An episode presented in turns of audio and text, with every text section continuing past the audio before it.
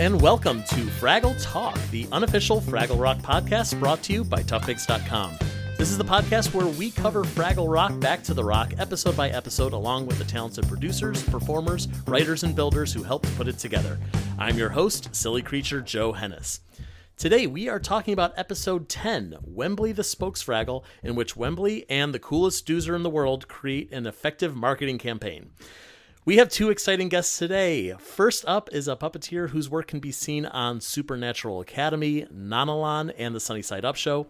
On Back to the Rock, they performed Turbo Doozer, Balsam the Minstrel, and Red Fraggle's Right Hand. We are extremely pleased to welcome Allie Eisner to the podcast. Hi, Allie. Oh, lovely to meet you all. Hi, Fraggle fans. And our next guest is a puppeteer, puppet builder, and animator whose work can be seen on Mr. Meaty and Oh Yuck. Here on Back to the Rock, he performs the Grizzard, Ferguson Murgle, and character find of the year, Pogi Fraggle. We are extremely pleased to welcome Kanya Chen to the podcast. Hey, Kanya. Hey, Joe. Hey, thanks so much. I'm super happy to be here. And I love the fact that I'm here with the super awesome Allie. Hey, Allie. Oh well, Con- there's it's no it's no secret that Kanye and I are good friends. Behind we love each other. We talk yeah. to each other constantly. So Pretty this much. was a joy when you asked us to uh, do this together. We were yeah. so and what a pairing to have the two of you here. And, and I have to assume that all the puppeteers on Fraggle Rock are good friends, just because you you've spent so much time under the set together. Well, they became yeah. good friends. Yeah, it was uh, we were just talking about this yesterday you know we were talking about all the reviews that we read and you know, er, there's so many lines where it's just like, it was magic. It was magic. Everything we watched was magic. And I know, you know, it's, it's true that it, we feel that it was magic on screen because it felt really healthy and magical behind the screen. People uh, became very close, and all the puppeteers uh, really were super supportive for half a year without flaw. I don't know. How do you feel, Kanye? Yeah, I mean the fact that we were, I mean, away from home, we're all together, and not only like on set, but even outside, like after you know, you know, a shoot day would wrap or the weekend was there, we were hanging out, like we were, we were buds, and there's just like Ali said, there's so much t- to to be seen on screen when people gel, when people really connect. Yeah and they they enjoy each other's company and yeah. the the you know enjoy you know uh, the focus on the word joy there it comes through yeah we had a blast yeah. it was shocking it was yeah. shocking you know and working on in shows is always wonderful but you know usually you get like a couple dingleberries or there's you know some dips and you know there's hills and valleys and for for me and for so many for everybody else i talked to it was this just seamless joyous, magical experience. It meant so much to us. It was it was just so healthy. It was it was actually really healing. Uh, it was a very healing experience for me, and it was such a crazy time to be alive then during uh, the pandemic. And it was like we just had this, uh, you know, special little magic pod where we were making each other laugh for half a year. It was, yeah. it was, it was. That's the best and yep. it's exactly what you want to hear about people working on Fraggle Rock. You know. Yes. Uh. Speaking of which, let's talk about how each of you got to Fraggle Rock. Um, Allie, we could start with you. What was your sure. what was your journey to get into the room? Oh wow! Well, I mean, I'm 48. I've been wanting to work for Henson since I was about five. Uh, I know that you can't see me right now, but right there on my mantle, that's the first puppet I've ever had that's an Ernie puppet that my parents bought me when I was about five years old. I, I, I totally had that same Ernie. Did it's, you? For people who can't see it, it's like that rubber head. It's got the real yes. hair, the long Did arms. yours smell so intensely of plastic that people thought they were they should take it away from you because it was probably but my my very specific memory i had the bert and the ernie and at one yes. point i realized you know they've never had a haircut they should probably have a haircut because their hair is going to keep growing. And so I took a pair right. of, of scissors to to their hair and completely got a little that. buzzerino, yep. buzzero, yep. buzzero. Sorry, guys. Yeah, My, that's okay. Mine's still wild and crazy. The hair smells even worse than the body, but it's I keep it up there. It reminds me of where I came from. Um, so you know, I've been wanting to work for Henson since I was five, um, and I've been in TV, kids TV for the last 25 years and worked for like all the corps and on a billion shows. And, um, you know, I, I grew up with those shows were like kind of a third parent to me. I was a bit of a weird art kid and spent a lot of time in the basement and feeling different and you know realizing when I was older that I was transgender and you know those shows made me feel very safe. Jim Henson's shows made me feel safe and seen and I connected to the heart and the comedy and I I really feel like it helped me grow as a creative person. And so you know, I was working this past uh, last year and I got an email from uh, somebody I've known also for a long time, uh, this lovely man named Jason, and he, you know, said they're looking for people, and uh, I uh, I auditioned, and when I got the call, I like I I I, was just in shock uh, that they were interested in me. I was just I was overjoyed. I couldn't believe it. And, and uh, what was, was, that audition yeah. like for you? It was so much fun. Um, but what did they I actually did, have you do though? I'm sure it was fun. Am I allowed, Kanye? Am I allowed to?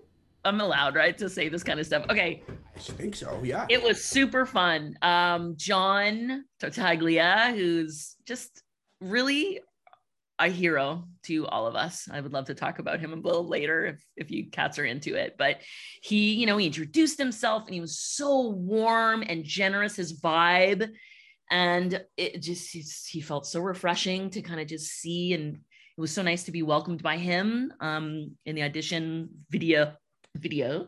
And he you know he described exactly what we needed. So we would um, do this, uh, the fraggle dance. We would um, you know they gave us a couple of scenes and we had to read those scenes uh, in any voice that came to mind and any kind of inspiration. They wanted us to go for it.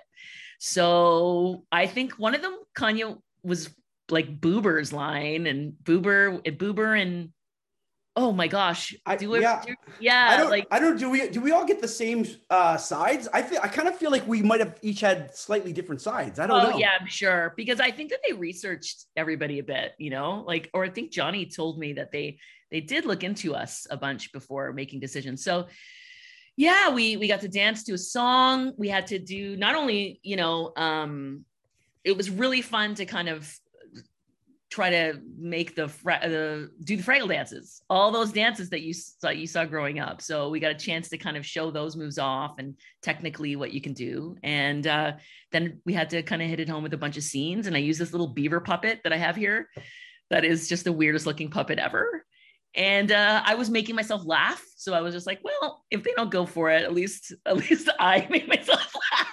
Right. As long as you're having fun, that's all that really matters. I had a blast, and so yeah, when they called me, I I just uh, I couldn't believe it. I just couldn't believe it. I was shocked. I started crying. Kanye, was that similar for you? Like, uh, do you just kind of got the phone call and you're like you're just being put uh, put on tape and doing Fraggle dances? Yeah, well, yeah, I, I, think the specifics of the actual uh, taped audition are, are, very similar. I think the way I found out is a little bit different, just because, um, as Ali said, they they've been in the puppetry biz forever, and I've been one of those people who I've always loved puppets, but it's always been a, a kind of a side love for me, and I've had another career, and that was kind of my my main thing. I was always doing my other career, so I always felt like I kind of missed out on opportunities. And you know, the the the pandemic uh, really did a number on a lot of people, and and and for me, and and I just, you know, I I, I remember kind of just you know burying myself in my my day work, and I just happened to be talking to a good good friend of mine, uh, Dan Garza, as people may or may not know, uh, plays Junior Gorg as well as a bunch of other characters. Um, and uh, I was just talking to him, and he's like, "Hey, ha- have you heard anything about the audition?" And I was like, "No, I don't know what the audition is." And he's like, "Well, it's in Canada. I can't tell you what the audition is, but it's in Canada. You need to like get on this."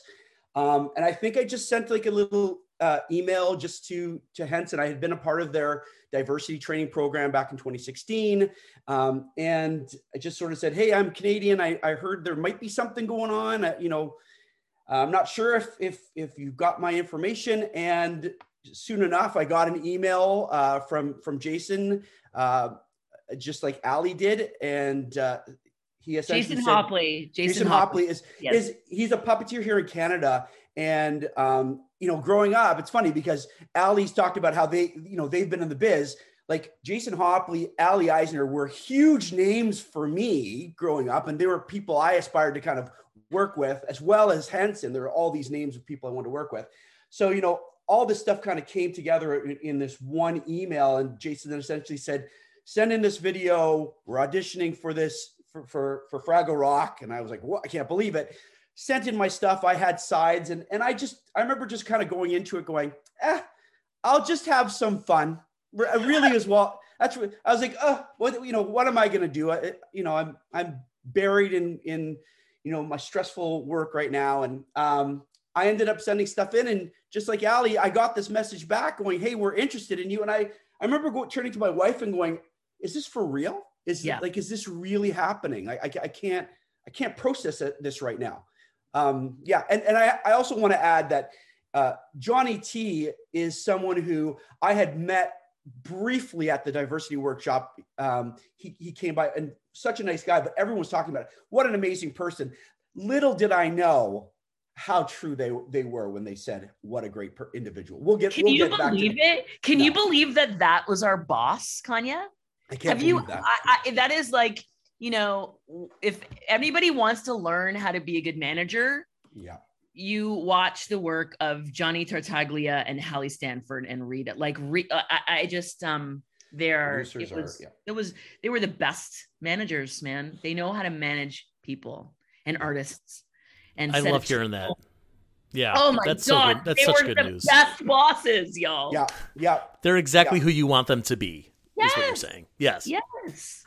Well, and it, yeah, we talk again about like egoless, right? We're, we're, like I remember walking on set and meeting Halle and meeting Rita and uh, meeting Tim and um, and then you know actually meeting Johnny and you know you almost you almost have to take a step back and go hmm. these people's body of work yeah. is incredible because they're like friends. They're so open. You could you feel like you could walk up to them and like there was like they, they really went out of their way to make you feel valued right? And that's that's something yes. that in any workplace is very hard to find.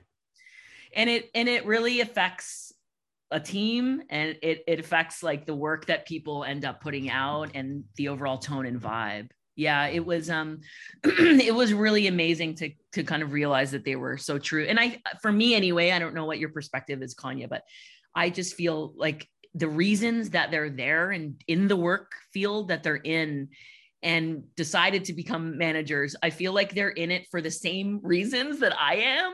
Mm-hmm. And in kids TV for the same reasons that I am, and think and care about people the same way yeah. that I care about community. Um, and they show it in in every way, every possible way that they can. They show up, and they work so hard to make that show awesome. And I'm so happy that you know we get all these accolades when it comes out. All the puppeteers, oh my god, like it was so exciting to do, you know, Turbo Doozer and people like, you know, all these things. But then I think about, you know, I almost wish, and I was so happy to hear that Halle and Johnny and Rita and these people were on your show because these people behind are just uh, rock stars, you know, and they they uh, deserve so much credit.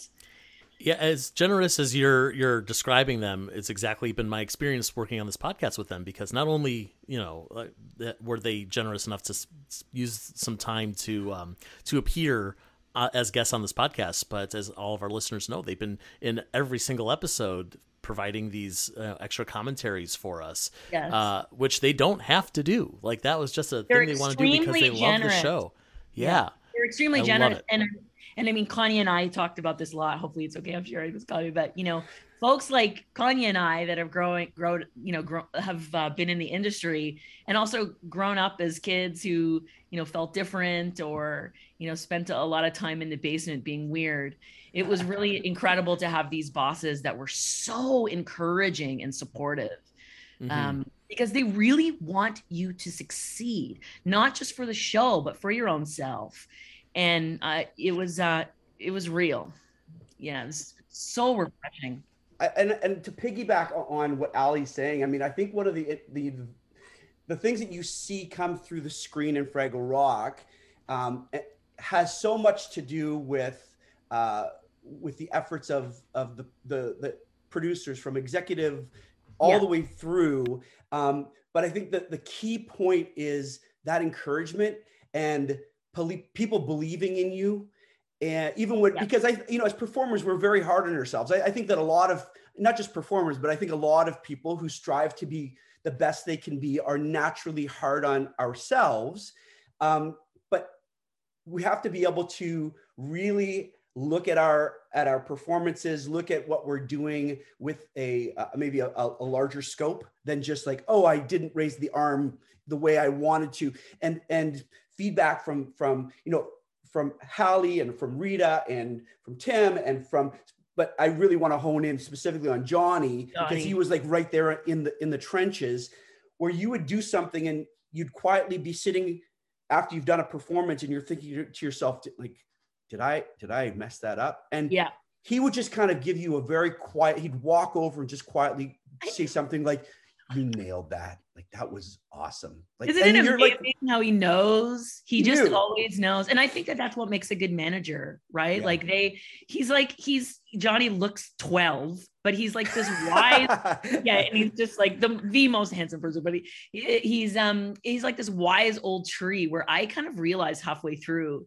where I kind of felt like, oh man, he understands people. He can see where people you know need to grow or like where they're nervous or um you know he he and he'll what he does what he does is i feel like because he can see so much and he understands the people part so well that he'll create opportunity in the places where he feels you need it in the most supportive way. And so it it's it was just really yeah it was an environment of growth i felt i felt yeah. Speaking of uh, some of these talented folks that you get to work with, uh, Ali, you got to work really closely with Karen Prell.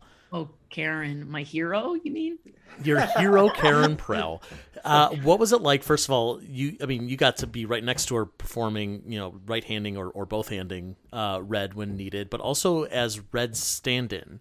So yeah. I'd love to know more about like how that came about and and what kind of tips you got from Karen for oh, how God. to how to be Red.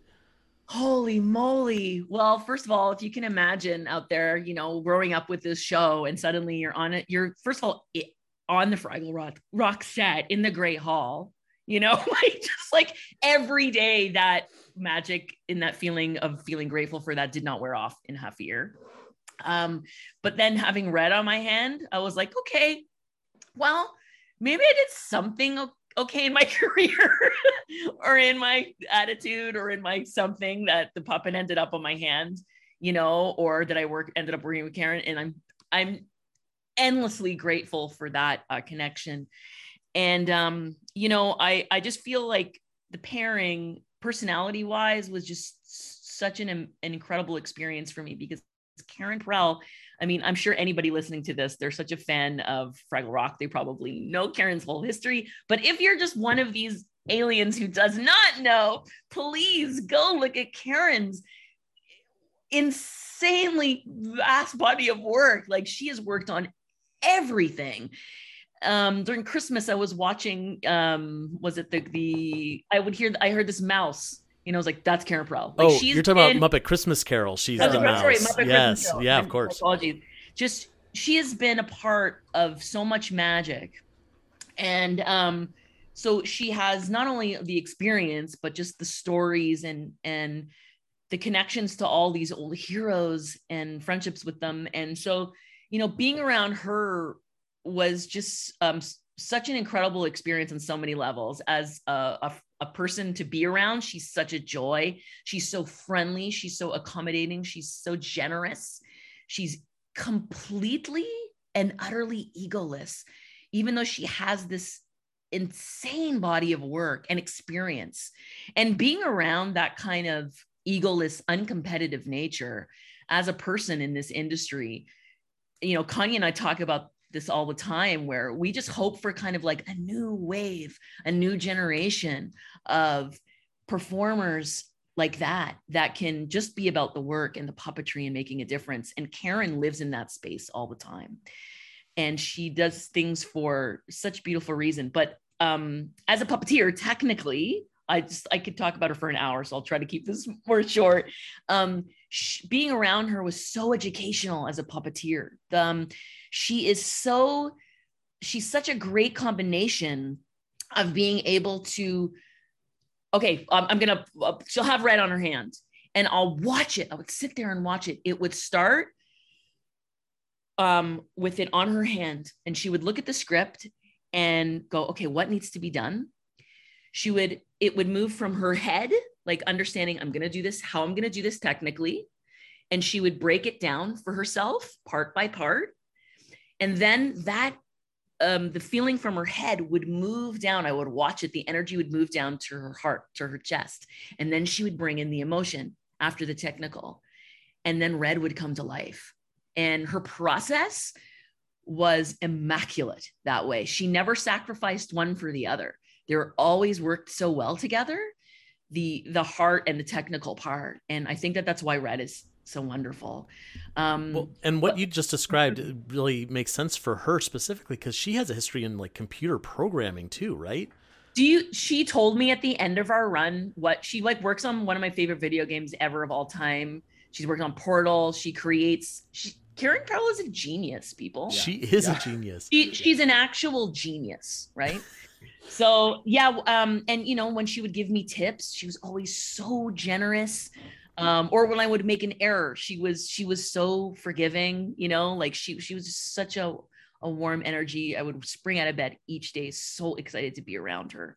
So again, I Kanya's here, so I should I can talk to I can talk about Karen forever. So yeah, and I can listen well, to her to you, to you talking forever about Karen yeah, we'll we'll get back to the topic of, of Karen Prell. Right. I'm sure sure her name will come up once or twice on this episode. Yeah. But uh, Kanya, I do want to talk to you about uh, one of the my favorite mom- uh, th- new things about Fraggle Rock. I don't know if people are on the Pogie train as much as I am. I love Pogie Fraggle. Oh, that's uh, awesome and it's i mean it's just great that like you know we we don't have a lot of like you know certain fraggle characters from the original series to come back like you know marlin fraggle like large marvin's there but he's not really there very mm-hmm. much so um to get a new character who's not a member of the main troop not really you know get like he doesn't get his own um, storylines anything like that. He's just kind of there. He has a name. He has a personality. And you get to be the one to perform that character. So how did Pogie get into your hands? And where where does Pogie come from from within you? Yeah great. Um yeah i mean first of all i i have to go back to to kind of the beginning of you know me being accepted onto fraggle rock and my head spinning and once we were there, we uh, we kind of knew that we were going to be like there was a crew of people who were going to be um, featured puppeteers, uh, and it's it, you know Ali was one of the the the, the group of, of a bunch of us, and um, within the the group they were offering um, new roles or auditions for these kind of new characters, and I just remember getting a, a, a request. So an email, it's like, so Kanya, I'd love for you to read for these characters. And I remember seeing them all and and and and um like I think I want to say it was Philo was one of them. And I was like, oh my gosh, like, oh, like I was like, this has to be the, the one character I want. I was reading through all of them. Uh, storyteller. I was like, okay, new spin on storyteller. Okay. reading through a bunch of them. Large Marvin, got it. I know Large Marvin. And then there's this Pogie. And I was like, I don't I don't know who Pogie is. I have no idea. So I didn't know anything about. So out of all the people, I was like, well, I, I like the ones I know are the ones I was aiming for. So I remember just doing. Um, it was a it was a vo- voice audition because I think we had already done our puppeteering audition, and um, so it was character voices, and so we were doing our characters and we were coming up with different things. And I heard, you know, this twerp, and I was like thinking twerp, and I was like, okay, all right, um, like to me level like twerp is lovable and and i i kind of drew on a whole bunch of things including and forgive me son i have a 16 year old son right now but when he was younger very like high energy always wanted to talk to me about things you know like as a as a father you got to kind of sit through like a 10 minute explanation of what he had for breakfast and it really should take two seconds. And i kind of just i kind of like drew on a lot of that and um, did the reading and found out I got this character Pogie. Um, and I was like, cool. so I just I didn't know what to expect. I was like, okay, cool. And then I remember Johnny sending me a text, and Johnny was like, Kanya, I just, you know, congratulations on this character. And I was like, thank you so much. Like, wow, thank you. And I remember someone else saying, congratulations on Pogi. I think I got an official like email from from production. Um, and I was like, this, I feel like this is a big thing, and I'm not understanding what's going on. Like, I don't really understand what's happening because for all I knew, Pogi was just another background perf- like character, like, and then I, I started realizing um, no character this character is pretty to be pretty important and um, I have to say my first time putting on Pogi uh, I was like just doing the voice and I was like yeah totally suits the character and the first scene I did I remember looking at Johnny and looking at the people around me and I don't know what it was but I was so calm I felt so safe and as a performer, mm. I'm someone who I feel like, like I excel when I'm comfortable. Mm. I feel like I'm very, very hard on myself. And when I feel like there are people who maybe are not encouraging me or not supportive of me, I don't think I do my best. And this was the first time where I just remember sitting down with a puppet and a character and just feeling so comfortable with everyone around me and having fun. And I stopped, I stopped thinking about pu- puppetry. I stopped thinking about puppetry and I literally just became Pogi and I just embraced it. And I was trying to figure it out. And and Johnny was like, I remember Johnny was kind of like, like we were talking about, I think he, you know, Pogi had something and I was um, I was like, all right. Doozer stick. He had a doozer. He was yeah, doozer stick. I was like, and I, I would just kind of like riff with Johnny, like, you know, between takes two to try to get this character. Is like, all right, wow, a lot of people here, huh? Oh. And then and then Johnny, I remember Johnny kind of me going, sure. And then Johnny was like, okay. And I was like, yeah, okay. And I was like, yeah, we're kind of like, I'm sussing this out. I'm figuring it out. And and and um, I really uh, I really feel like my opportunity was it was so for me very timely because it really helped me like i said with the pandemic i was in, i was not in a very happy place and then literally to be to to uprooted and put in the most happy place in the world surrounded by so many people and having an opportunity to, to finally like live out my my dream i mean this was a true dream working for the the jim henson company and and on such a a, a lovely. Um, soul inspiring show um, I couldn't have I couldn't have had any better um, any better of an experience. So that's kind of how Pogi came to be, um, and I'm so honored that to have been able to um, create help bring this character to life. You so deserve it, Kanya. You're mm-hmm. you, you deserve it. I mean, it. Uh, everybody listening, like look up Kanya Chen. Like Kanya even though we've only worked together, I think we worked on Mr. Meaty together. Yeah. Um, but Kanya, I mean, when you look at this dude, you know, he's this like really kind of like he's big, strong man, you know, and it's wild the the range that Kanya has, like how versatile he is with his voices, is kind of nuts. Like there were times where he would, you know, put on some background character and do a line, and people would wake him like, "Shit, shoot, dude, did that come out of you?" Shoot, dude, did that come out of you? You know? And uh yeah, he's uh you constantly you you just continuously surprise me and everybody else. And uh Pogi, damn, like Pogi killed us, man. Pogi killed us. Pogi was like well, we're comedy. We're gonna see a bit more Pogi and some of the other characters. It's both of you have performed uh, in this episode, which we should probably get into. Let's talk okay. about Wembley the Spokesfraggle. Or we could just uh, talk about Karen Prell for the next like. or we could do that. Okay, cool. I think we've promised the people some, uh, okay. you know, Doozer led ad, ad campaigns here. So uh, this episode starts with a sweeping view of the Great Hall, uh, which has been completely overrun by these pink doozer constructions, which the Fraggles think are disgusting, and they look disgusting. They look like they taste like Pepto Bismol. Um, the also the waterfall has has uh, reduced down to a trickle. Uh, the Wise Fraggle Council comes out to, because they have a big plan to fix the waterfall, which basically just involves Icy Joe shouting "work," and it does not work. Um, Mokey suggests that the the council could use a fresh perspective. Maybe they need a new member, uh, and uh, they'll know it when they see it. Um, World's Oldest Fraggle says, "Do you think just anyone can join the Wise Council?" No, really. I'm asking, how does it work? Uh, which is great because I feel like Fraggles, for the most part, part, are just making up their own rules. Uh, so why not for this too? Uh, Gobo asks Wembley which of the four Fraggles is wise council material of the ones who are there. And uh, you know, Red says that she's got the energy. Gobo thinks they could use an explorer. Mokey thinks they need someone who could stay calm and meditate on solutions. Boober has foresight. He can imagine all the ways in which they can get hurt. Um, but they don't even consider Wembley. Wembley yeah. is is kind of hurt by this. Poor poor little guy. Yeah, and I mean, uh, what a brilliant way to kind of what a brilliant perspective, right? It's like it's like the kid who's left out, who feels yeah. like so much so much to offer. Well, and the four of them are so strong in their convictions. Like even even Boober, who may not be the the strongest uh, personality of of the yeah. four, like he knows what he's good at. He knows what he likes.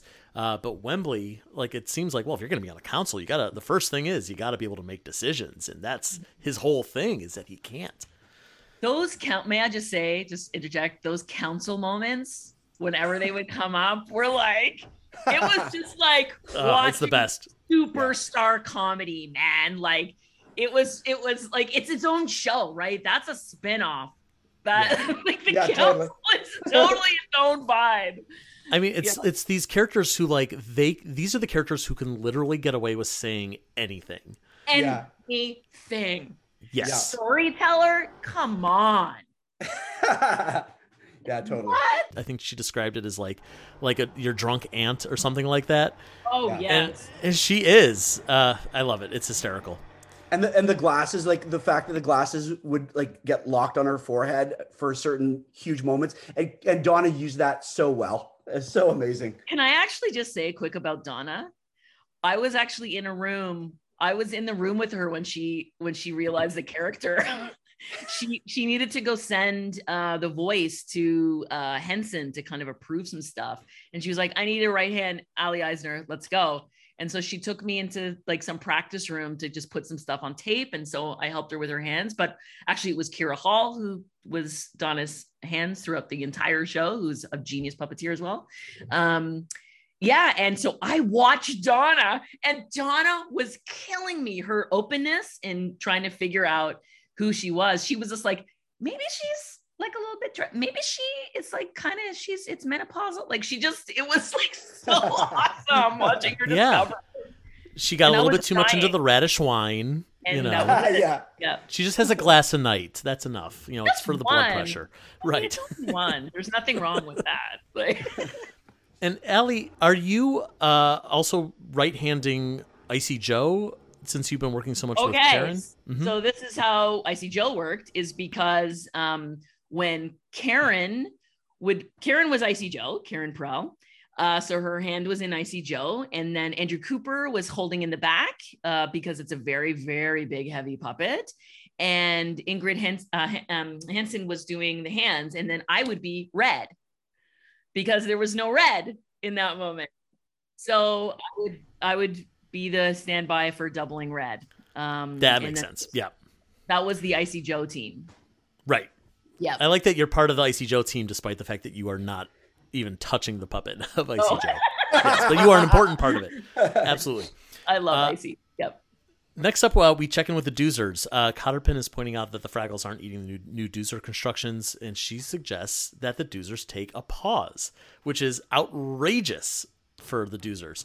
Uh, the architect reminds her about the Great Pause, in which a Doozer accidentally dropped his helmet into the machinery, and they had to pause work for 40 seconds or a full minute, according torture. to torture, torture. torture. And I, I gotta say that that one line delivered by Johnny, it was a full minute.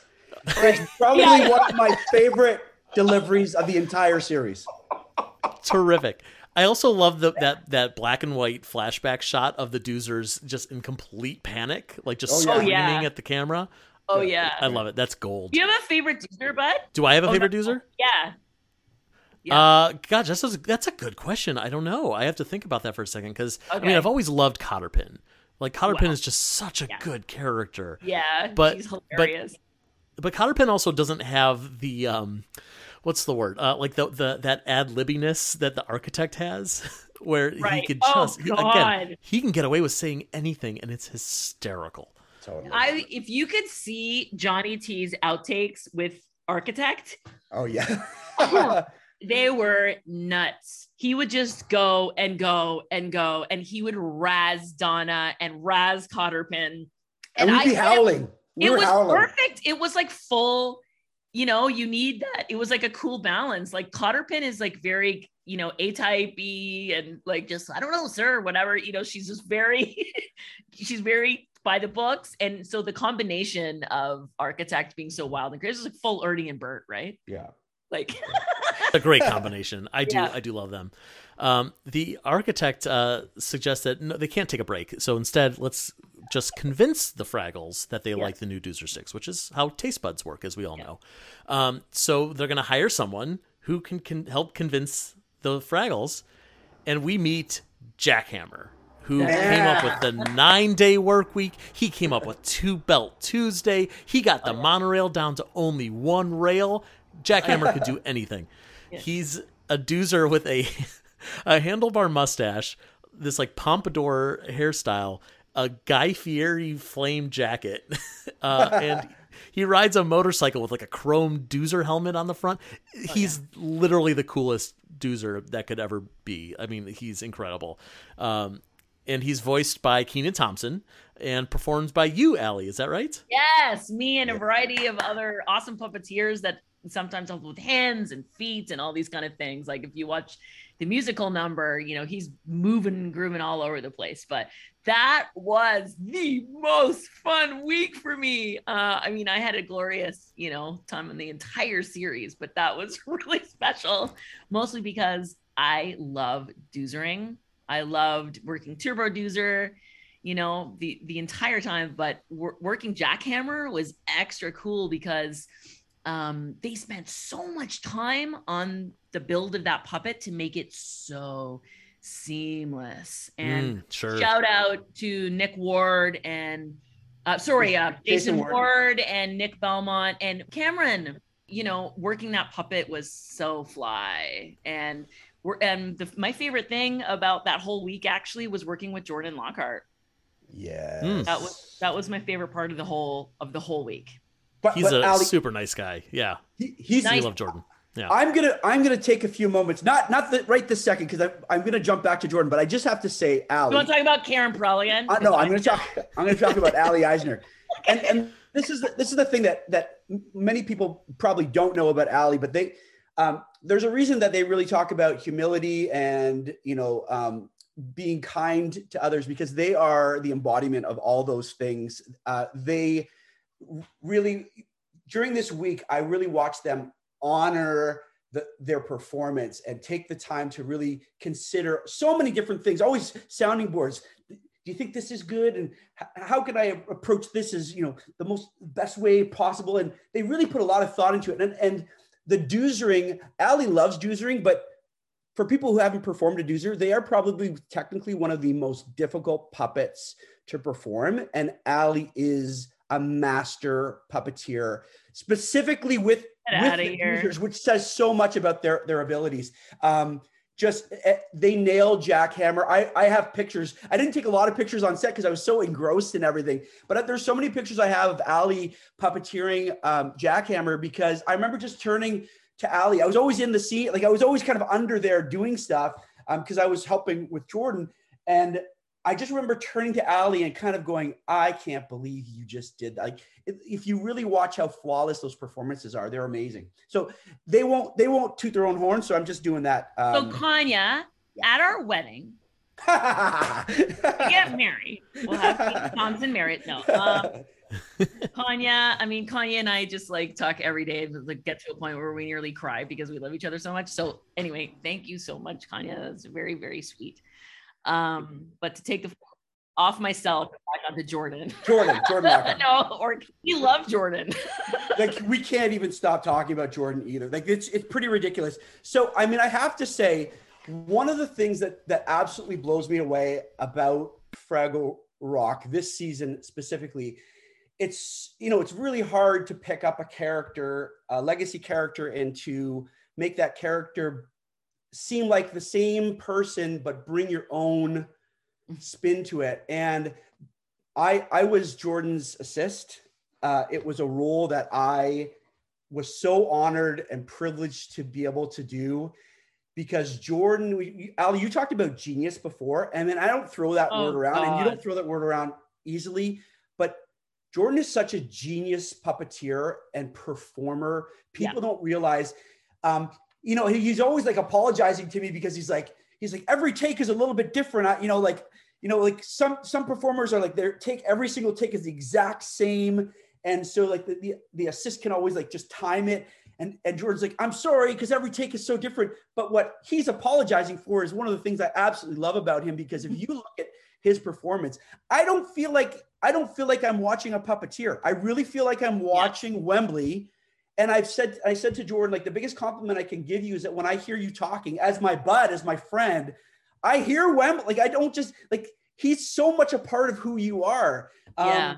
Like technically, you this series, like this episode, I can't tell you how many challenging um, puppeteering uh, techniques he needed to master from from Wembley being in that that tunnel people may not realize that that, that was so complicated and hard to yeah.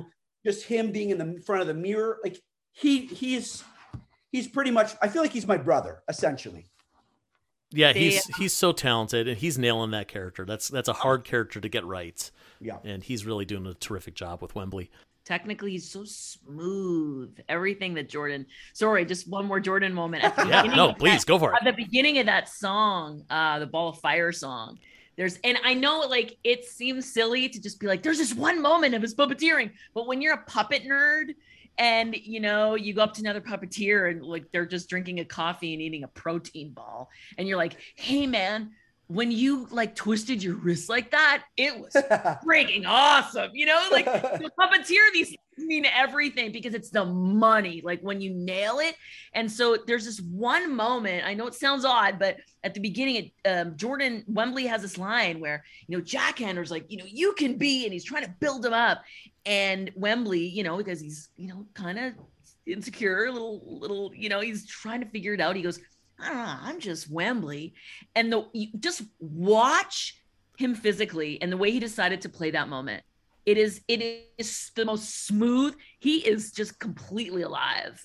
Um anyway, yeah, go back and watch that moment. Yeah. oh, amazing. Yeah. yeah. No, that's uh, that's so cool. That's that's like yeah. candy, you know. Oh god. Um so back to Jackhammer. Yeah. So um you performed the puppetry for this character, but like we said, Kenan Thompson from Saturday Night yes. Live, he he performed yeah. the vocals. Uh, did you ever get to talk to him? did you ever get to like? Well, actually, yeah, I didn't tell Kanya this, but I had a cool thing happen recently. Yeah, yeah, yeah. What? So actually, yeah, when I found out I was doing Jackhammer, I just went up to John. He was like, "Thanks, man." It'd be so cool. And you know, they let this little weird short kid with a high voice do this, you know, Elvisy kind of kind of dude. And but I mean, it wasn't going to be my final voice, um, obviously. So I just kind of gave my my best interpretation. Uh, I sounded quite male actually. I think the whole week, but um, I didn't get to meet him uh during you know that time. Uh, but recently, uh, well, a couple months ago, I guess, and I I sent the note to Johnny and Halle and Rita. It was really cool, but uh I posted a photo of me and Jackhammer Puppet online to say like what a joy it was and how much fun. And I'm a again, I'm a big fan of Kenan's on that show. I love that guy. And he wrote me privately. Wow. And he, yeah, he DM'd me and he was like, Hey man, he's like, great job. He's like, I loved it. And and he just went on and he's just like so humble and very, very sweet. And I thought it was just going to be a like, great job, peace, you know, celebrity vibes we chatted for a little bit. It was really nice. And he just, you know, complimented me in the show. And then he said it was totally like a, a dream. It was a, it was a really fun experience for him. And, mm-hmm. Um, and it was actually really neat, um, uh performing that character because usually and this is i think what we did with everything else on fraggle but this was kind of the only exception which was a, a wild and fun challenge for me it was actually really fun but usually, you know, you perform in and then people will go in ADR and do it in post and they'll just, you know, try to follow your sync. But what we did is we did that for about, I'd say 70, 70 or 80% of my dialogue. And then what we did do for a small portion of the dialogue is I actually had some of Kenan's lines that we would play back to the floor. And uh, so it was really fun. I got to match his sync. So I would go home the night before I went home. I did a bunch of work. I listened to it, and it's like music, like knowing the te- tempo and and the beats. And so I got to actually see what he was going to look like and coming to life with Kenan's voice, which was really really fun. And he That's had a lot cool. of very funny lines. Yeah. He did, yeah. There's some great moments that you could tell came from came from Kenan. They were very Kenan-y. moments. Yes. Yes. Like there's one we could talk about later, but like late when he's on that crane at the end of the episode, and the, the crane's kind of moving around, and he's kind of doing like a you know like reacting to you know being shook around on this thing is just like I know. uh, yeah you could tell yeah right yeah. exactly I just love that the guy's last name is like nailed it or like did I or did I nail it? You know, he's like endlessly cocky, like so full of himself. The guy will never change. He screwed he's the everything up. convincer. Like he's the one who's got to tell you what you think. Well, you think he did a great job. You're going to hire him again next season. You know. And the script was so good that I just felt like I saw him at the end of that episode driving away and screwing everything up or getting rejected, not caring that he got rejected, That's right. driving away and then just going somewhere else to do the exact same thing. That's right. Yes. Know? Like, Yeah. He's. on. I mean, I'm probably thinking of this because of the monorail moment uh, just before this, but but uh, uh, like he's the monorail salesman on The Simpsons. You know, he's he comes Oh. in, he ruins everything, and then he goes sells a monorail the next town over. That's it. Man, I actually recently I was writing a script for a show and I recently somebody sent me that clip of when he's trying to sell it and comes in like to the cr- that is such a funny scene. That is such a funny character. Music Man moment. Yeah, Yes, yes. incredible. We should Um, get incredible. Conan O'Brien because Conan O'Brien wrote that episode. We should get him to write a Fraggle Rock episode. How amazing would that be? Holy moly. Super oh, awesome. all right, Oh plant that God. seed. Season two.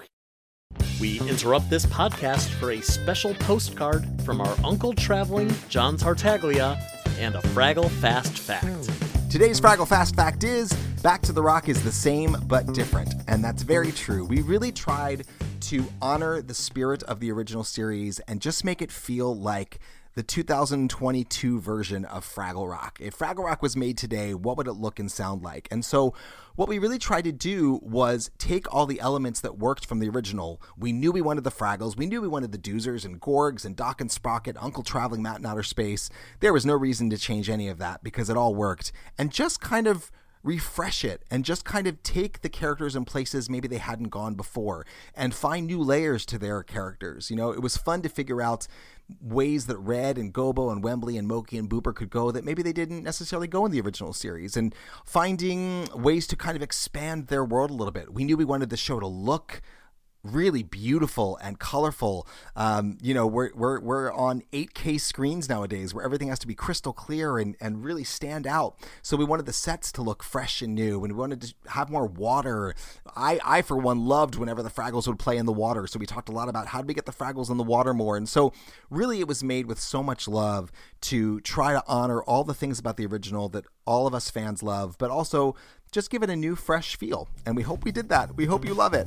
All right, back to the podcast. What was your favorite script? Ooh, gosh, good question. What's my Yeah. favorite script? I mean, all these favorites. What do you don't have to answer now? Like favorite Doozer, favorite script. Yeah, I know. On the list.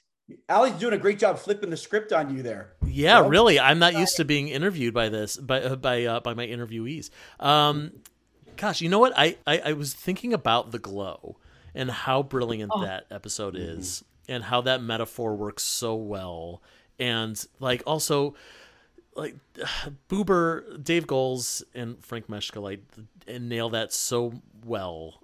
Uh, that Yeah. performance. Uh, I mean, I know that's not script stuff, but like it's that's a that's a really good episode. I think that's a lot of people's favorite, man. And as a queer person, that was like it was that was a like in our in our room read that was a that was a total tearjerker thing. And I'm friends Yeah. with Sabrina. I'm friends with Sabrina Jalees who wrote that character, who wrote that script. And so I texted her and I was like, "You just you killed everybody, man." Like we're all this is Yeah. epic.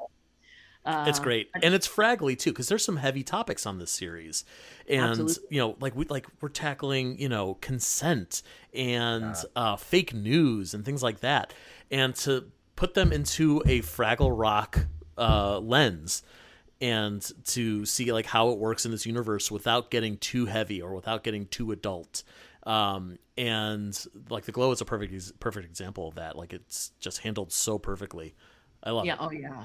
And, Well- and to, credit to credit to Matt Fus- Fusfeld and Alex Oh yeah. uh, Cuthbertson, like their team of writers. uh, I I was blown away by all of these, like every single script. When Ali's saying they could uh, actually imagine it, like when you read a script and you literally see it in your imagination as you're reading it, like that says so much. And I was like, wow, and and and just appreciating myself. I'm kind of learning the business, especially coming through Fraggle Rock, because you're seeing the best of the best, right? Like I, I, I really, I've seen sets before, but when I walk out, there and I see this, the Great Hall for the first time, and I'm sitting there and I'm going, what is going on right now? This is foam, and you're and there's people building sets with like spray foam, and they're painting it, and you're like, what is happening? And um, I just want to say that Matt was on set for for a, a good amount of time. Oh, time. I loved when he was there. And, and I have to say, I didn't know because again, my head's spinning. I'm meeting so many different people. I go and I, I I'm talking with this wonderful guy. He comes up and goes, "Hey, I love Pogi," and I'm like, "Thanks so much." And we're just talking, and I ended up watching. Like we did, it. um, Ali, I think you were part of it too. We did this like little like uh, socially distanced like texting m- movie watch together oh, yeah, one yeah, time. like we we're all like um we were hanging. movie?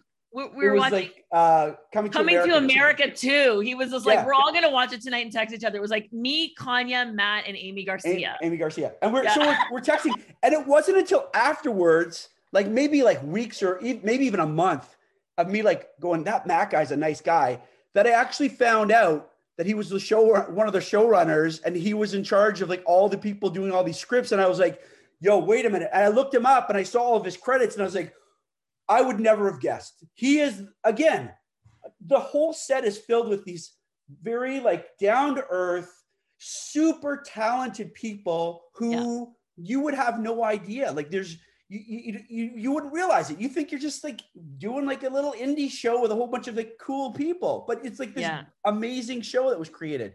Anyways, that's my little shout out to So the chill. team. He's so chill, man. That's the He's best. That's my favorite Coming to America 2 story that I've ever heard. Oh, Um, of all the So- coming to America yeah. story, yeah, Yeah. out of all of them. But, Love yeah. it. Um, all right, so uh, back to this episode. Um, we check in with yeah. Doc and Sprocket. Uh, Doc has to go to work, and she builds the DocBot, which is a robot that can help uh, walk Sprocket, feed him, play with him, take over the world with his robot pals. Um, it reminds me of uh, the Rocket Sprocket from the original series that was in the episode "I Don't Care," Yeah. where Doc built a robot Sprocket. I think Yeah. DocBot and Rocket Sprocket would get along really well. Yeah. Um, For sure. And uh, also, I, I thought it was really funny that DocBot speaks with like a robotic version of Doc's voice, but like in this broken Yes. English, this very good, very dog. Yeah.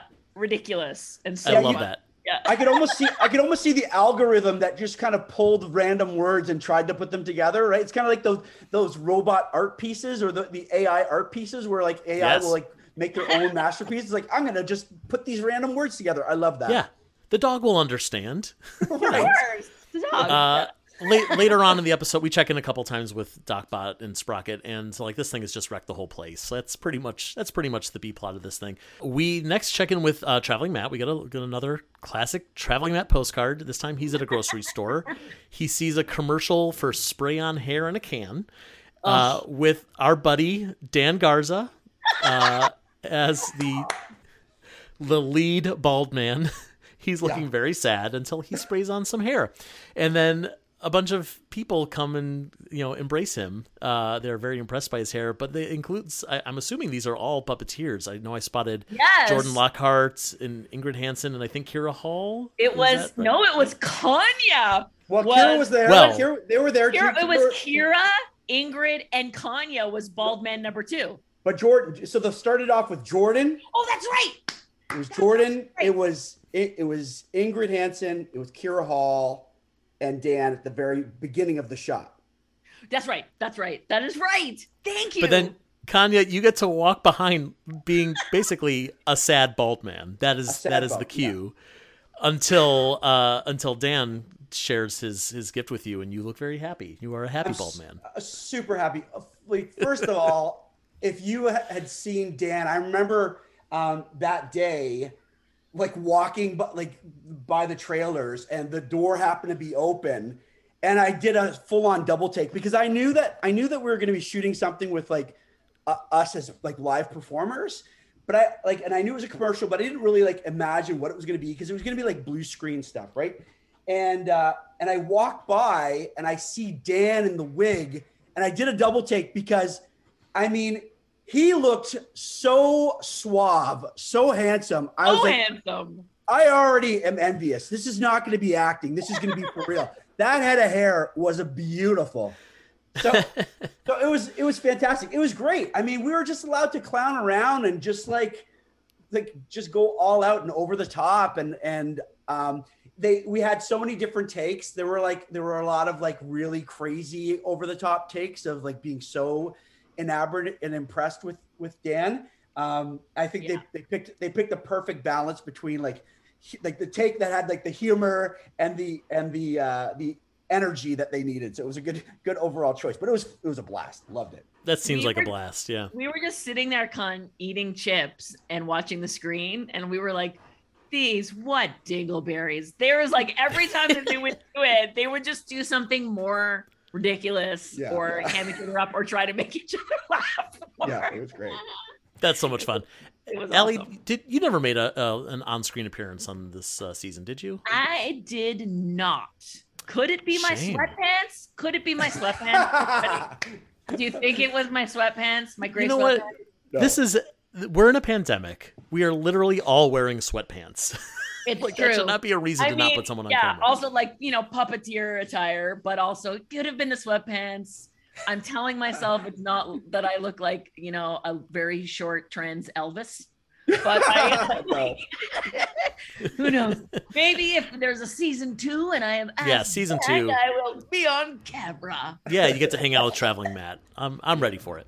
Uh, right Matt sends uh, a can of whipped cream back, which he has mistakenly thought is uh, this spray on hair, uh, back to Fraggle Rock. And uh, I like that Red sprays it on Gobo, and it gives him like eyebrows, mutton chops, a big mustache. He does a little impression of traveling Matt. It's it's a cute scene.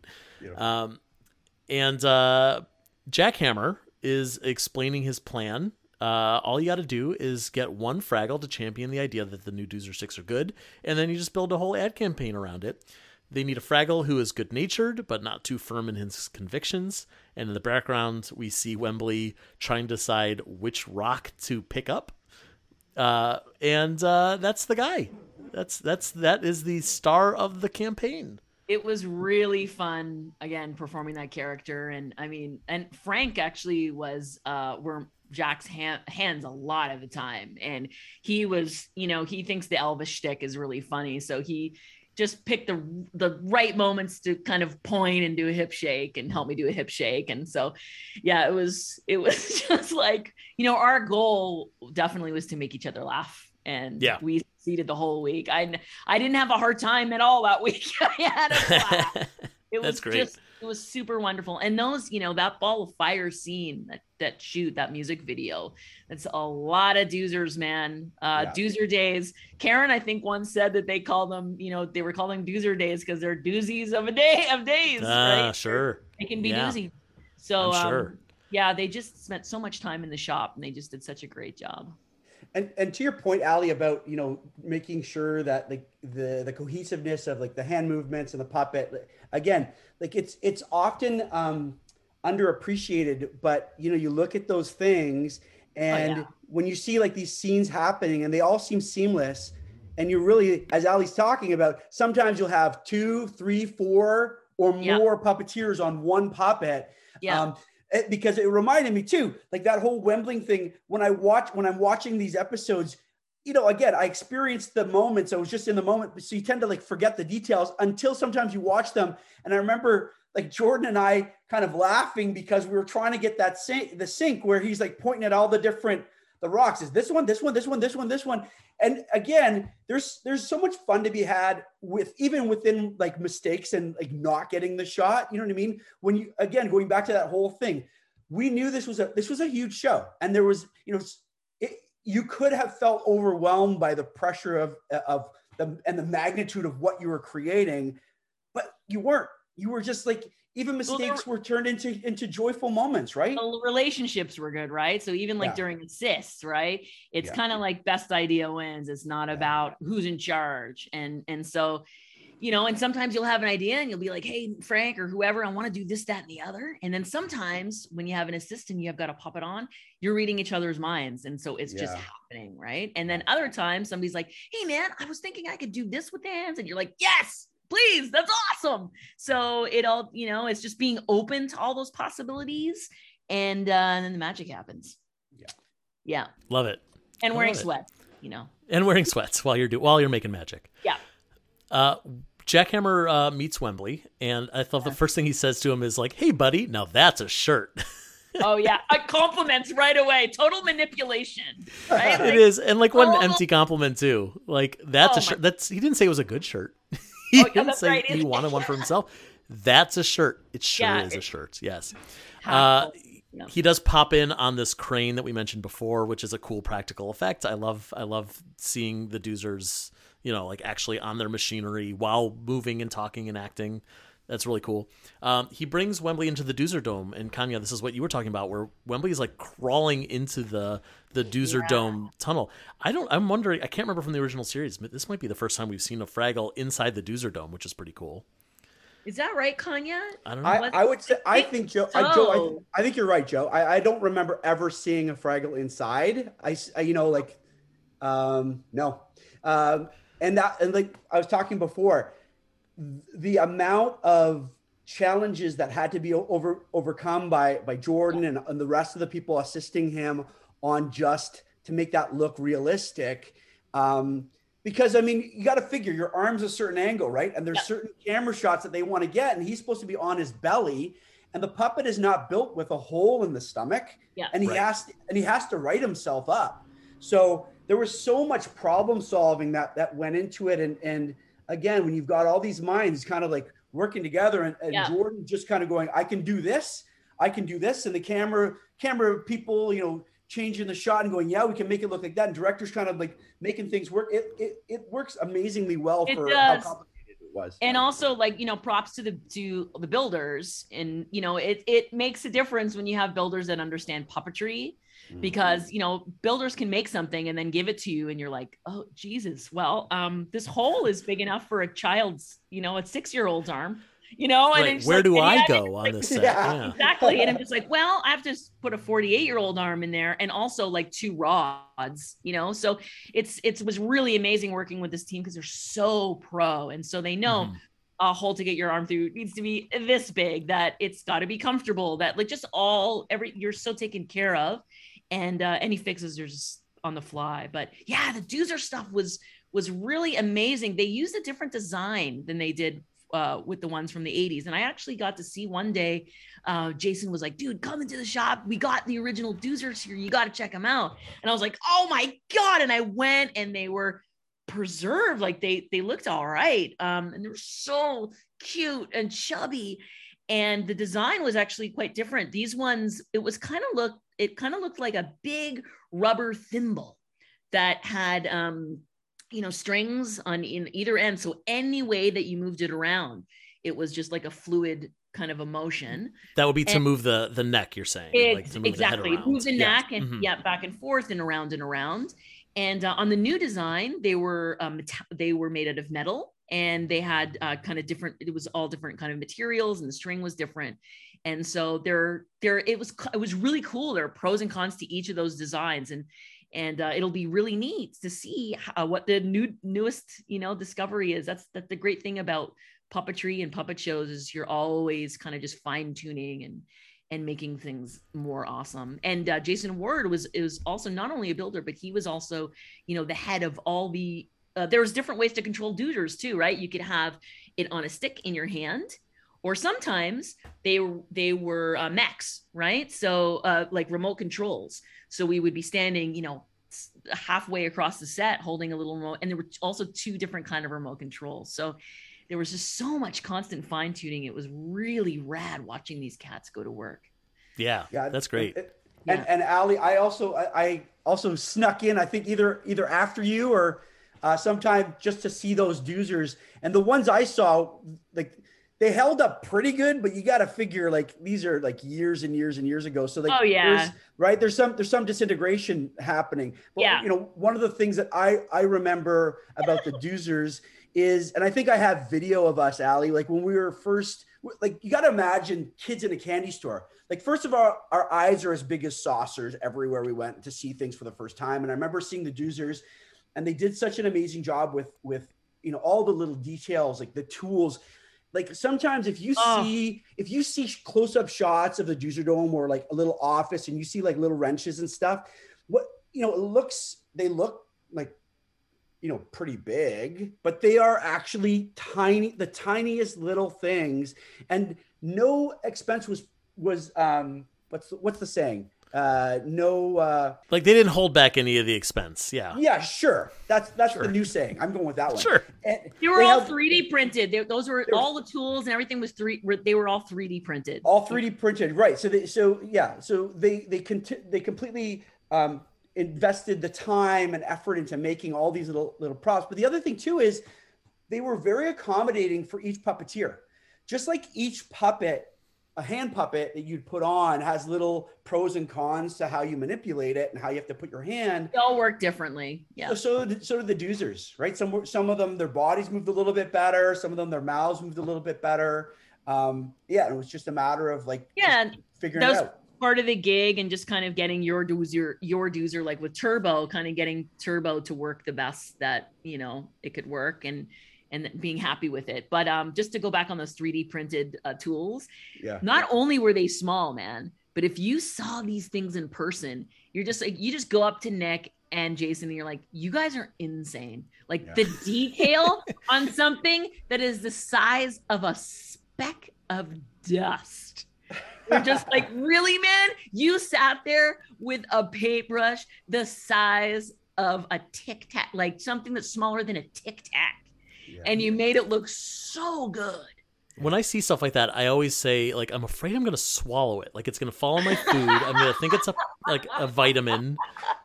And it's like yeah. you just spent like that was like a four hundred dollar, you know, quarter inch wrench, and I just ate it, you know, like and yeah. I didn't even know, you know. Yeah, um, I, I well, probably just want to eat it because they're just so cute.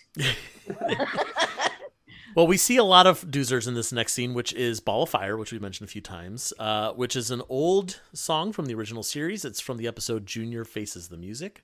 Um, I love that uh, uh, there's like a doozer band and they're all like glammed out in these shiny outfits. One of them has like a ZZ Top beard. Oh, it's like bright orange. That's yeah, good. Yeah. That's good stuff.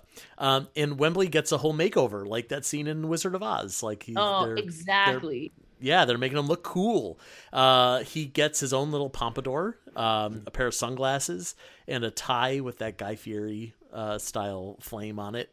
Um, he's so cool. Wembley's never been cooler than he oh, is in this scene. Oh my! Oh my God! When the tie gets sprung on him and he's suddenly yeah. pompa doodled out. Yeah, and you mentioned Ellie uh, how there's all these little tiny little puppetry moments uh, for Wembley that are really impressive. The one that, yeah. that stuck stuck out to me, you could tell, and again, this is like if you know a little bit about puppetry, a little bit about TV production. There's a shot where he's uh, he's speaking during the song to Jackhammer, yep. and they obviously wanted the reflection of Jackhammer in the sunglasses, but you can't move the head too much for that. Right. So he's got to keep the right. top of half of his head perfectly still, so that reflection looks right but yeah. he still has to sing and right. so he's kind of like looking like shocked and singing at the same time and it's just like it's just impressive jordan did that's, a very good job that's good that. direction yes. that is good direction well was... and the and the hand stamina that jordan had to have had too right For yeah that? my gosh props john rosenbaum John for Rosenbaum. directing a great music video and also just really quickly to roll back to that band that band rips like those little moments like do you know what weirdly i mean it just they're just friggin' perfect. And just they the edit is so good on that band, man. On the piano and the guitar, especially. I'm just I'm dead when I watch it. Like I can't actually handle it. It's and the edits are so good and so short that you're just you're praying that they got back to them because it's so it's so comical. Absolutely. Uh, they were they were such stars in that. Like and yeah. they were dying of laughter underneath. They're oh dying. yeah, they're, they're having a yeah. ball. Yeah, I love it. And there's, there's a little moment too that you know a little behind the scenes uh, tidbit. That little tie moment where he, he oh yeah tie. It looks great. It looks amazing. The um, the impressive coordination it, it took to make that work. I, I do believe Andy Hayward was the one who had to try to nail that. And there's there's these these um, magnets. There was a magnet in uh, Wembley's kind of yeah. collar, right? But you're talking about someone like so. Jordan had to time it. I think I was on one of the hands. Um, there were, I think there might have been doozers still kind of there. So there was like underneath, there was like four or five of us like literally bumping each other. yeah.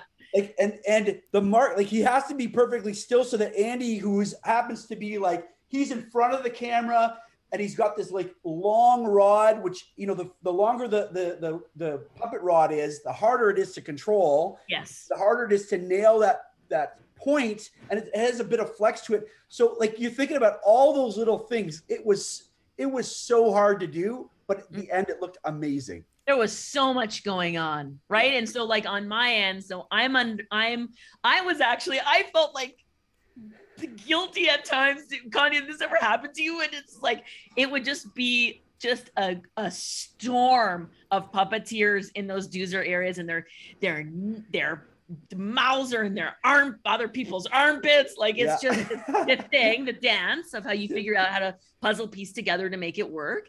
And then if and the thing is on that scene i was actually doing remote control. So i was controlling Jackhammer's head and mouth. And so i got to like sit back in my sweatpants on a chair outside the doozer dome while all those other cats were underneath and also like nick they're they're controlling that arm which was that like that uh what do you call that y'all that uh po- that podium thing that oh, like was, the like he's on like a crane pretty much crane yeah. thing yeah. and so they're yeah. puppeteering that and there's just so much going on in in those moments um yeah it was it was it's it's a dance i think of puppetry like dance very much and like music you know it's timing it's it's the right fit it's listening it's all the things so next up, the Fraggles are uh, trying the new Doozer sticks. They are still not liking them, but here's Wembley to tell them that only the coolest Fraggles get it, so maybe it's just not for you, and then walk away.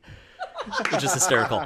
Uh, he's telling them for a limited time only, get them while they last. They're organic, they're mature, they're sophisticated and complex. Like these are these are good buzzwords that he's learning here from Jackhammer. Um, and they record a really catchy jingle. It's really catchy. Yeah. The jingle rocked watching. That was Amy Garcia, Andy Hayward, and Ben Durocher, right? Like that was Ben. And it was the three of them doing those three backup, the backup. Are you, sure? Are you yes. sure it was all those three? Okay. Uh, oh, wait.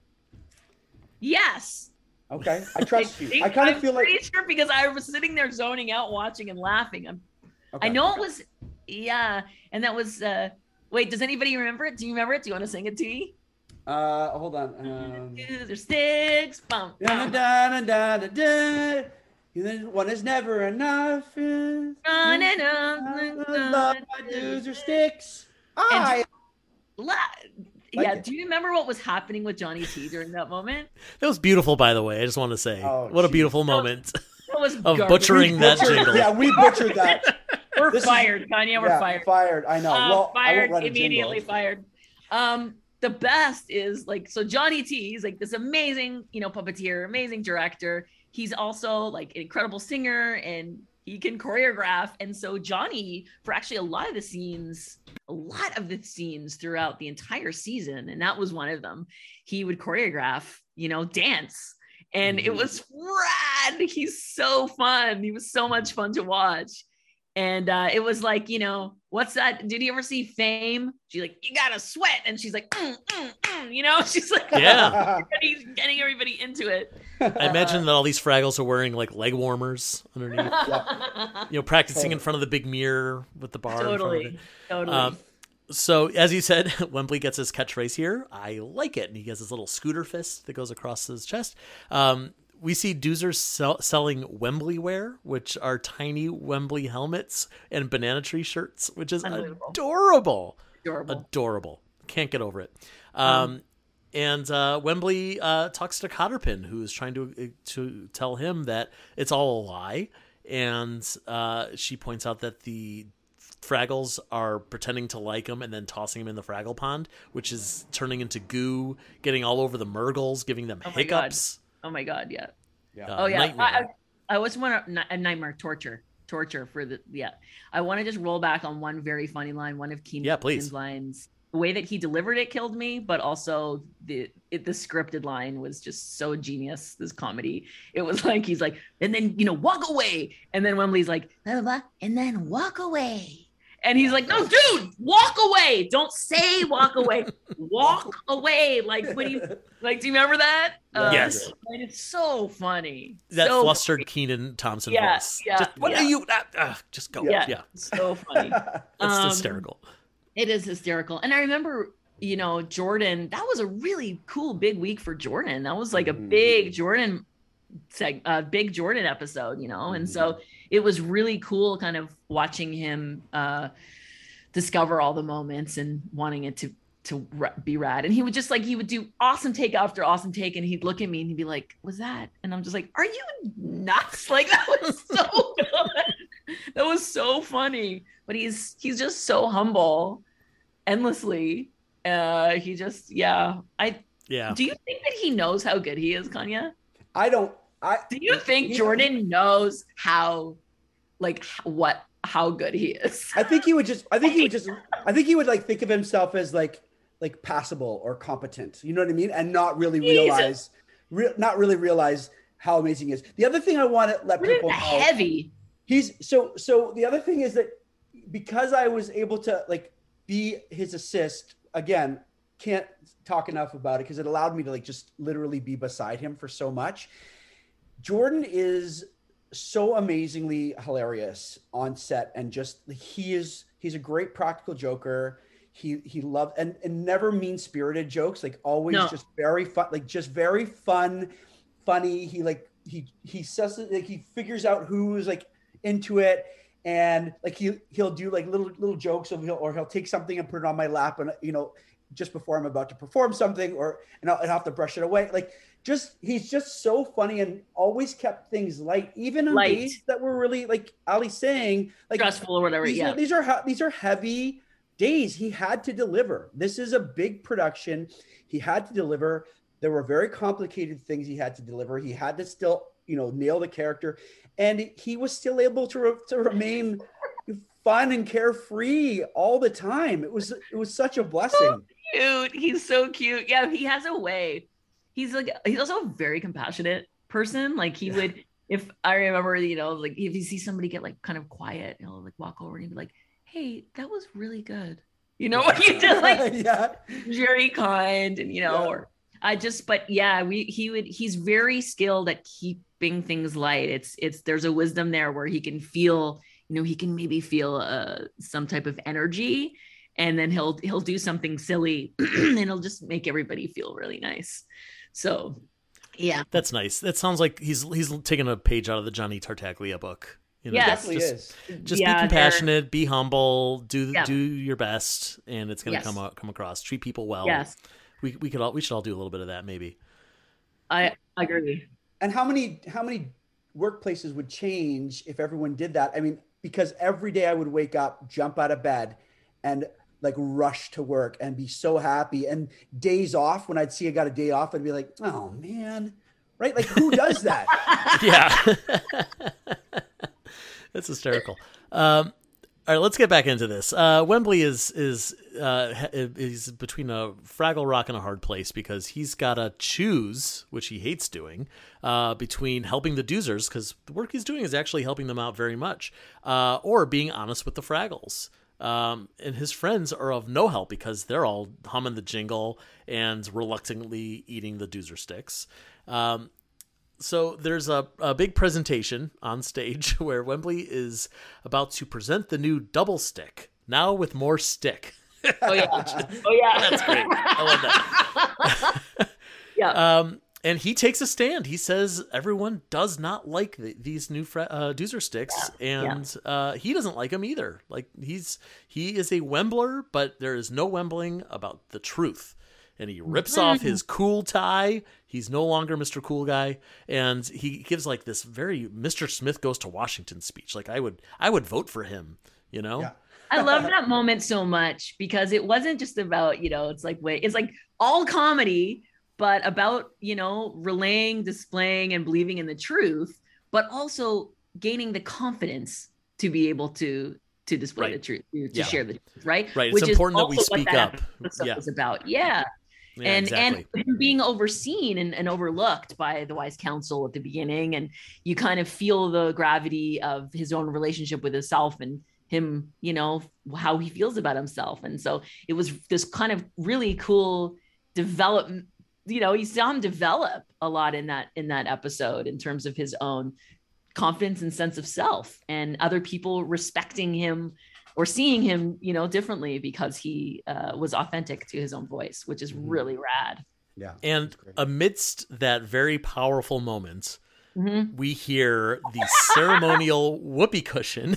Oh. there's you see the world oldest Fraggle. He's got this big whoopee cushion, and it's making the longest, you know, fart noise. Yeah. yeah. And it's a cool looking prop too. It's got like these tassels and stuff on it, um, like obviously handmade. And uh, and then I love that the storyteller starts to speak and then he keeps blowing it, interrupting her. Yeah. That's hysterical. Yeah. yeah. It was uh, actually, that was a day, something really funny happened that day. Kanya, were you there for this? I don't know. It was what? ridiculous. It was like just one of those days where we were all just like, everybody was not just like in a good space. Everybody was just like, goofy as hell. And we were all just sitting in that big circle in the holding area. And then I was joking around with Jordan a bunch and I had my little my little speaker there. And Jordan and I were making each other laugh based off that joke, like the whoopee cushion joke. And we pulled up this app. Feel free to cut this out if you need to. we pulled up this app with all these million different kind of fart noises on them. Great. And we would just make each other die. We were crying, we were crying. And then Donna came over and she started hearing them. And then like making Donna laugh is so satisfying for me because she's such a hard worker and she's so focused and like just busting her out and seeing her goof is was so satisfying to me. So she started dying, like laughing hard. And then so I put and it was respectable. There wasn't anything going on on set, but I put the, the app on my speaker. Smart. And so, yep. yeah. And so there was about 20 puppeteers there, and we just sat and it was like minutes of it. And we were like, it was every single person, we were all crying. Yeah. All of us were crying. amazing. Crying. We're yeah, all anyway, children. So that was yes. that was the that was the fart day. It was we were children. That was the fart day. But yeah. anyway, uh, yeah. love it. Um, well, getting off of the topic of fart days, uh, we this this noise, this this fart noise, is to signify that the Wise Council has made a decision. They are inviting Wembley to join them, which is terrific. And uh, he doesn't Wemble. He agrees that he wants to be a part of this, and he introduces Cotterpin to everyone else and says that Cotterpin has, is is a doozer that we all need to listen to. And she convinces the doozers that they really need to take a pause because a mm. great pause now will make a greater, more sustainable change for tomorrow. Mm. And and then we got this great moment that we mentioned before. Jackhammer says, "My work here is done." she says, "But you didn't oh, do anything," yeah. and he speeds away into the sunset like at the end of Grease. That is actually exactly that was actually one of my favorite, like just comedic moments as well, where it's just like there that beat killed me where it was just like you know yes wembley and you're right and they're, they're all talking and then there's this beat and he goes but still with confidence and knowing that they rejected yeah. everything he goes like well, it looks like I'm done here. You know? yeah. he could have just disappeared into the into the backgrounds. Nobody would have known. And it's funny because yeah. I mentioned the Simpsons monorail episode earlier, but there is yeah. a moment very similar to this in that episode where Leonard Nimoy says, "My work here is done," and one of the characters says, "But you didn't do anything," and he says, "Didn't I?" Yes. And it's no, you didn't. Or did just... I nail it? Or did I nail it? Which I can't respond.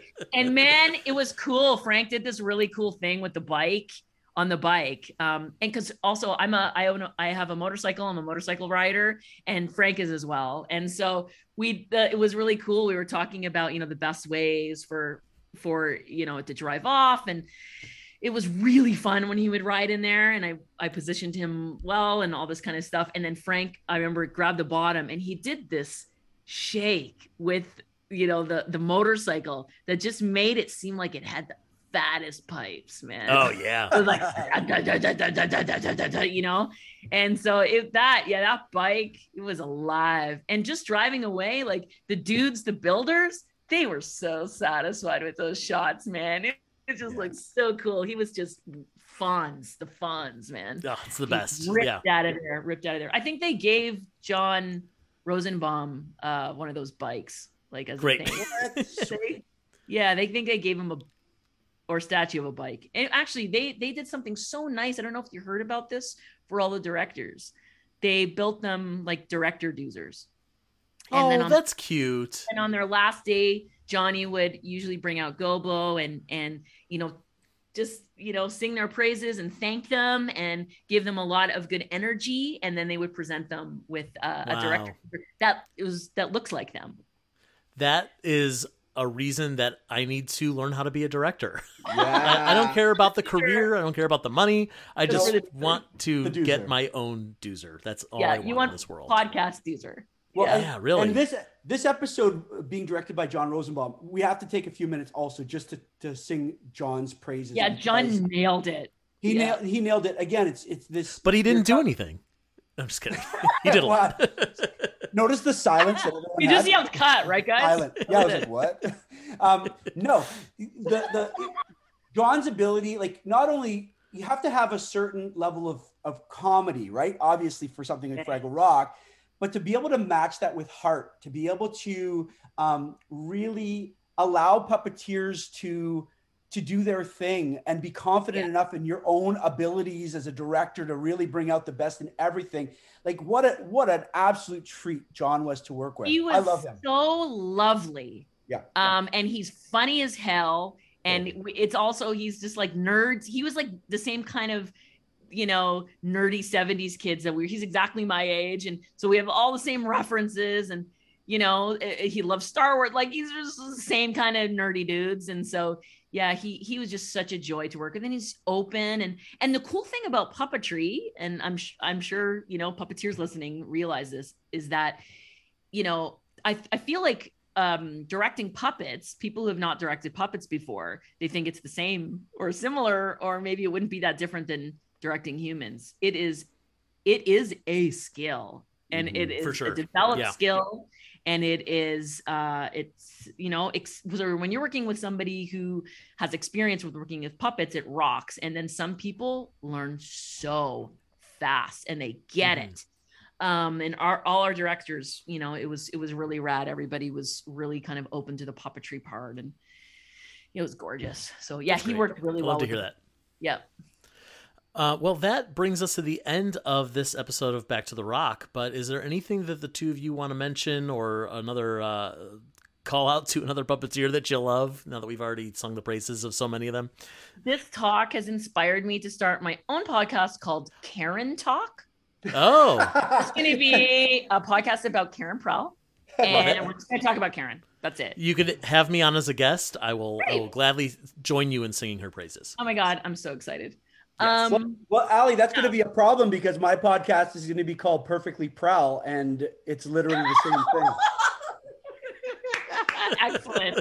Perfectly Prell. Oh, see, best idea wins. That's way better. and then, but like because our podcasts are on at the same time, but like you and I are not competitive with each other, so we're like, I really hope your podcast does well. Supportive. Yeah. Um, I guess uh, you know, to answer that question in terms of like shout outs, I just want to say, you know, for anyone who has not yet watched Fraggle Rock, yeah. um, check it out. It will make you feel so good. And um, I, I, hope that anyone yeah. listening to this podcast has seen because we got pretty deep for someone like if you're listening and you've never watched really? Fraggle Rock. Yeah. I, the, probably the the moral here is more like if you already love Fraggle Rock, which yeah. you do because you're here, then tell your friends to watch it. Tell your yes. family. Yeah. You yes. know, like get the word out, right? Show it to kids. Show it to families. Buy children puppets. Um, and I don't know about you, Kanya, but I just want to do an extra shout out to Rita and Halle and Johnny for and Tim and just for making a making a little trans kid's dream come true. Yeah. And, you know? yeah. Well, that, I agree. I want to echo that as well. I think the, the biggest takeaway from Fraggle Rock is that they um, they absolutely um, lived they, they practiced what they embodied the whole idea of acceptance and yeah. nurturing and caring and kindness um, because like i said i was I was just just this little, you know, Jamaican, Chinese, Irish, Ukrainian dude who did puppetry on the side, and I never stopped, you know, because I've always loved it, no matter what. Never really thinking anything would come of it. And here I am give, being given an opportunity of a lifetime to work on such a beautiful production. And my kids watch it. You know, I've got a 16 year old, I've got a 13 year old, and I've got a daughter, and all of them go. Like even my tough 16 year old is watching Fraggle Rock, and he's going, "You know what, Dad? It's a pretty good show. And that's amazing for him. Ooh, that's that's the benchmark to get that. He doesn't. He doesn't even say that about yeah. me, right? He yeah. doesn't even say that about his dad. I was like, what? Right, yeah. totally. Yeah. So if, if, you've got 16 year olds who love it, that's that says a lot. Well, and and like you say, like Fraggle Rock, both on screen for the audience like us and for the people who work on the show there's a place for everyone mm. and that's a beautiful beautiful sentiment and very true to what fraggle rock represents mm. and uh, thanks to tough pigs for you know letting puppeteers be seen and heard because we're usually you know underneath a table in sweat gear uh waiting for waiting to make people laugh so it's really nice to have have our voices be heard as well so thanks thanks tough pigs of course. Yeah. And thank yeah. you both so much for joining me, Ali Eisner, Kanya Chen. Uh, you're both doing a terrific job on the show, and we're going to keep our fingers crossed for season two that we get to uh, do this all again uh, with Here's some hoping. new episodes. Yeah. Here's hoping, silly creatures. Here's hoping. yes. Well, that brings us to the end of another Fraggle Talk podcast. But stay tuned as Tough Pig's own Beth Cook talks more about the themes of this episode in our Dive Deeper segment coming up right now.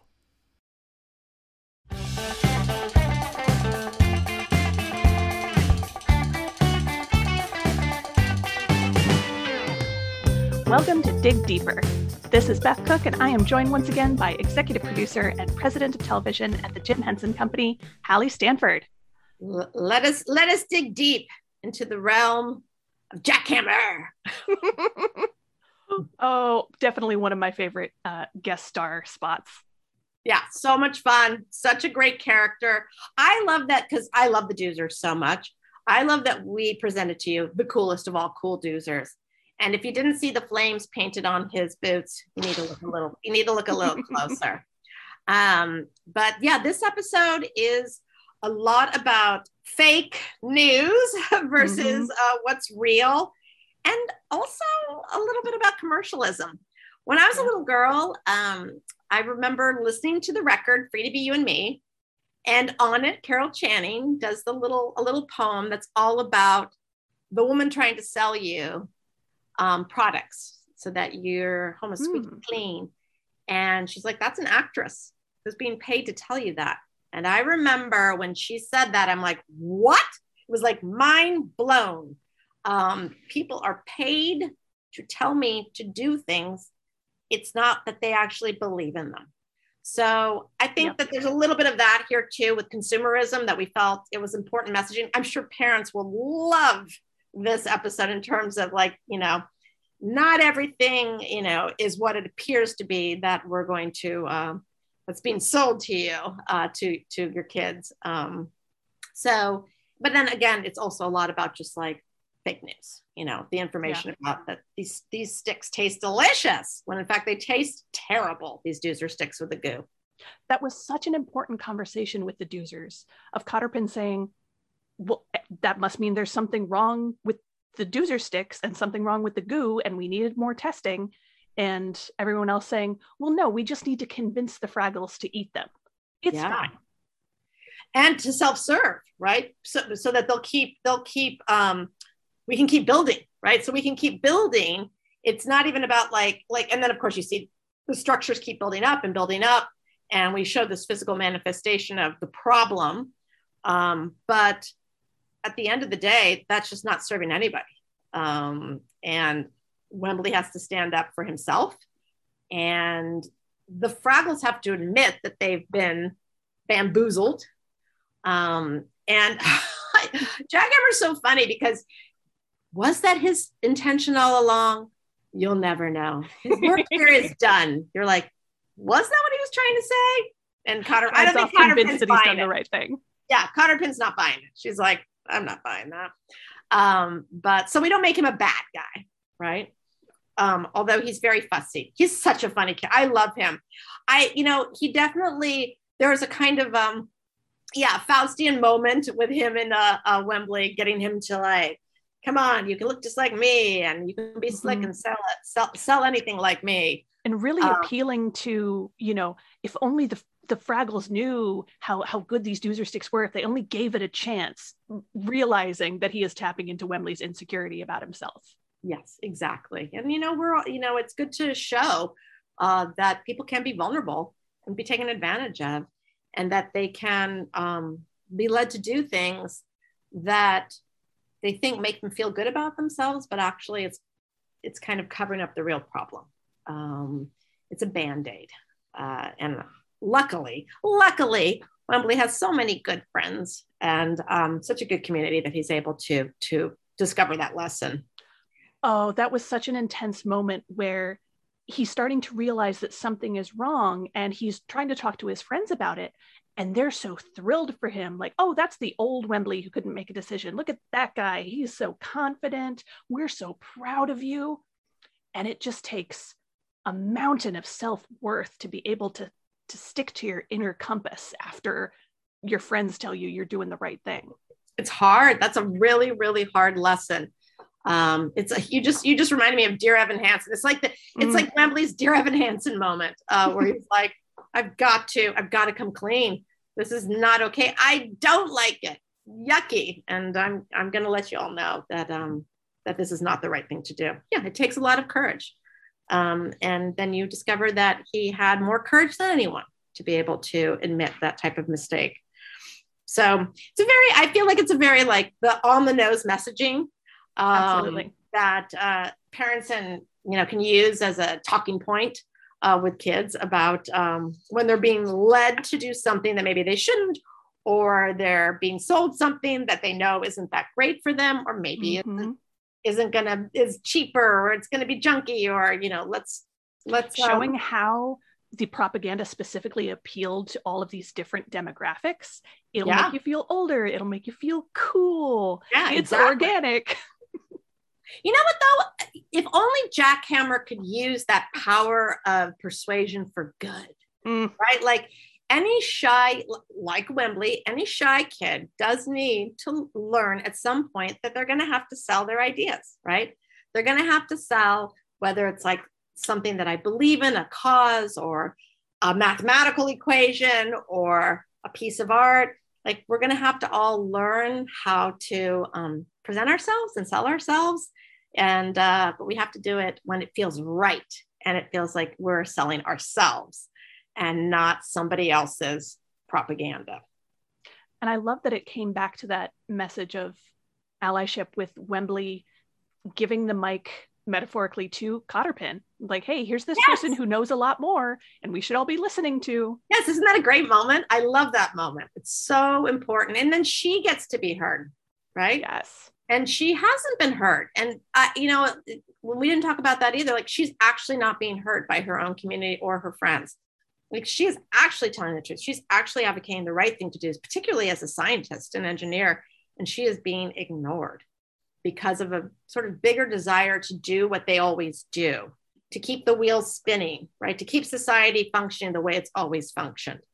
And um, they needed to listen as well.